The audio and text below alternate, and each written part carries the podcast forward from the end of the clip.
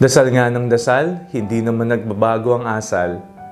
Ako po si Father Fiel Pareha at ito po ang ating bagong segment, ang Daily Devotion, na kung saan tayo po ay magdarasal, magbabasa at magninilay kasama ng salita ng Diyos.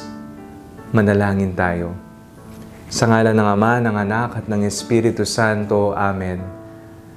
Halina banal na Espiritu, liwanagan mo ang aming puso at isip nang maunawaan at maisabuhay namin ang iyong salita. Amen. Our Bible passage for today is from the Gospel of St. Luke chapter 2 verses 41 to 42 and I read it for you. Now every year his parents went to Jerusalem for the festival of the Passover. And when he was 12 years old, they went up as usual for the festival. Tayo po ay malapit sa mga bata.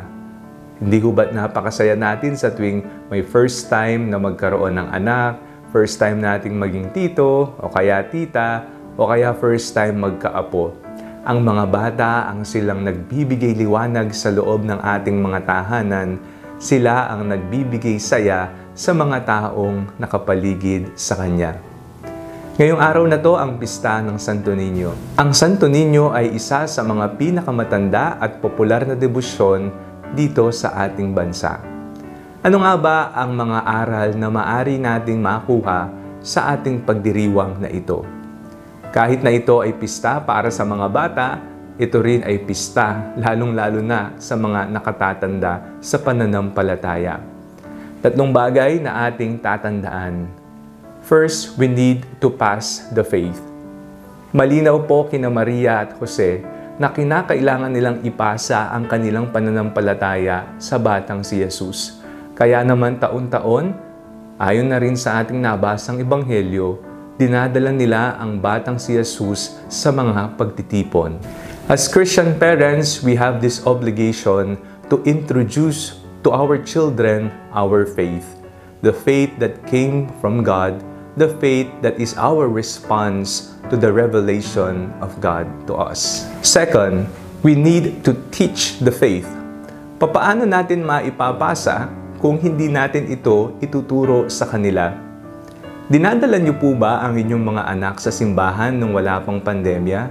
O kaya naman tinuturuan niyo po ba silang magdasal bago kumain, pagkatapos kumain, pagkagising sa umaga, bago matulog, ito ba ay ginagawa ninyo at tinutulungan nyo ba ang inyong mga anak? Ito'y responsibilidad ng mga magulang.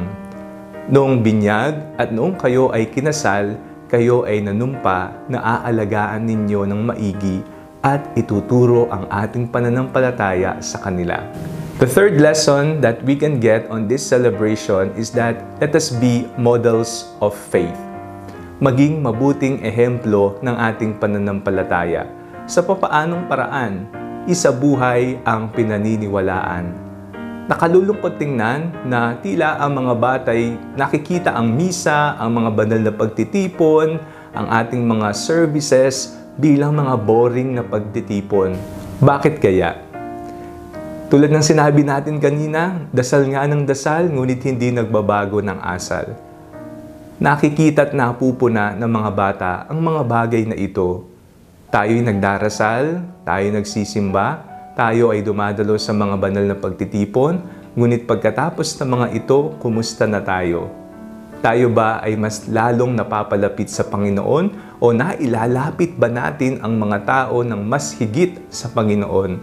Hindi naman sinasabi na wag na tayong dumalo, wag na tayong magdasal o wag na tayong magsimba, ang hamon sa atin ay isabuhay kung ano ang ating pinaniniwalaan.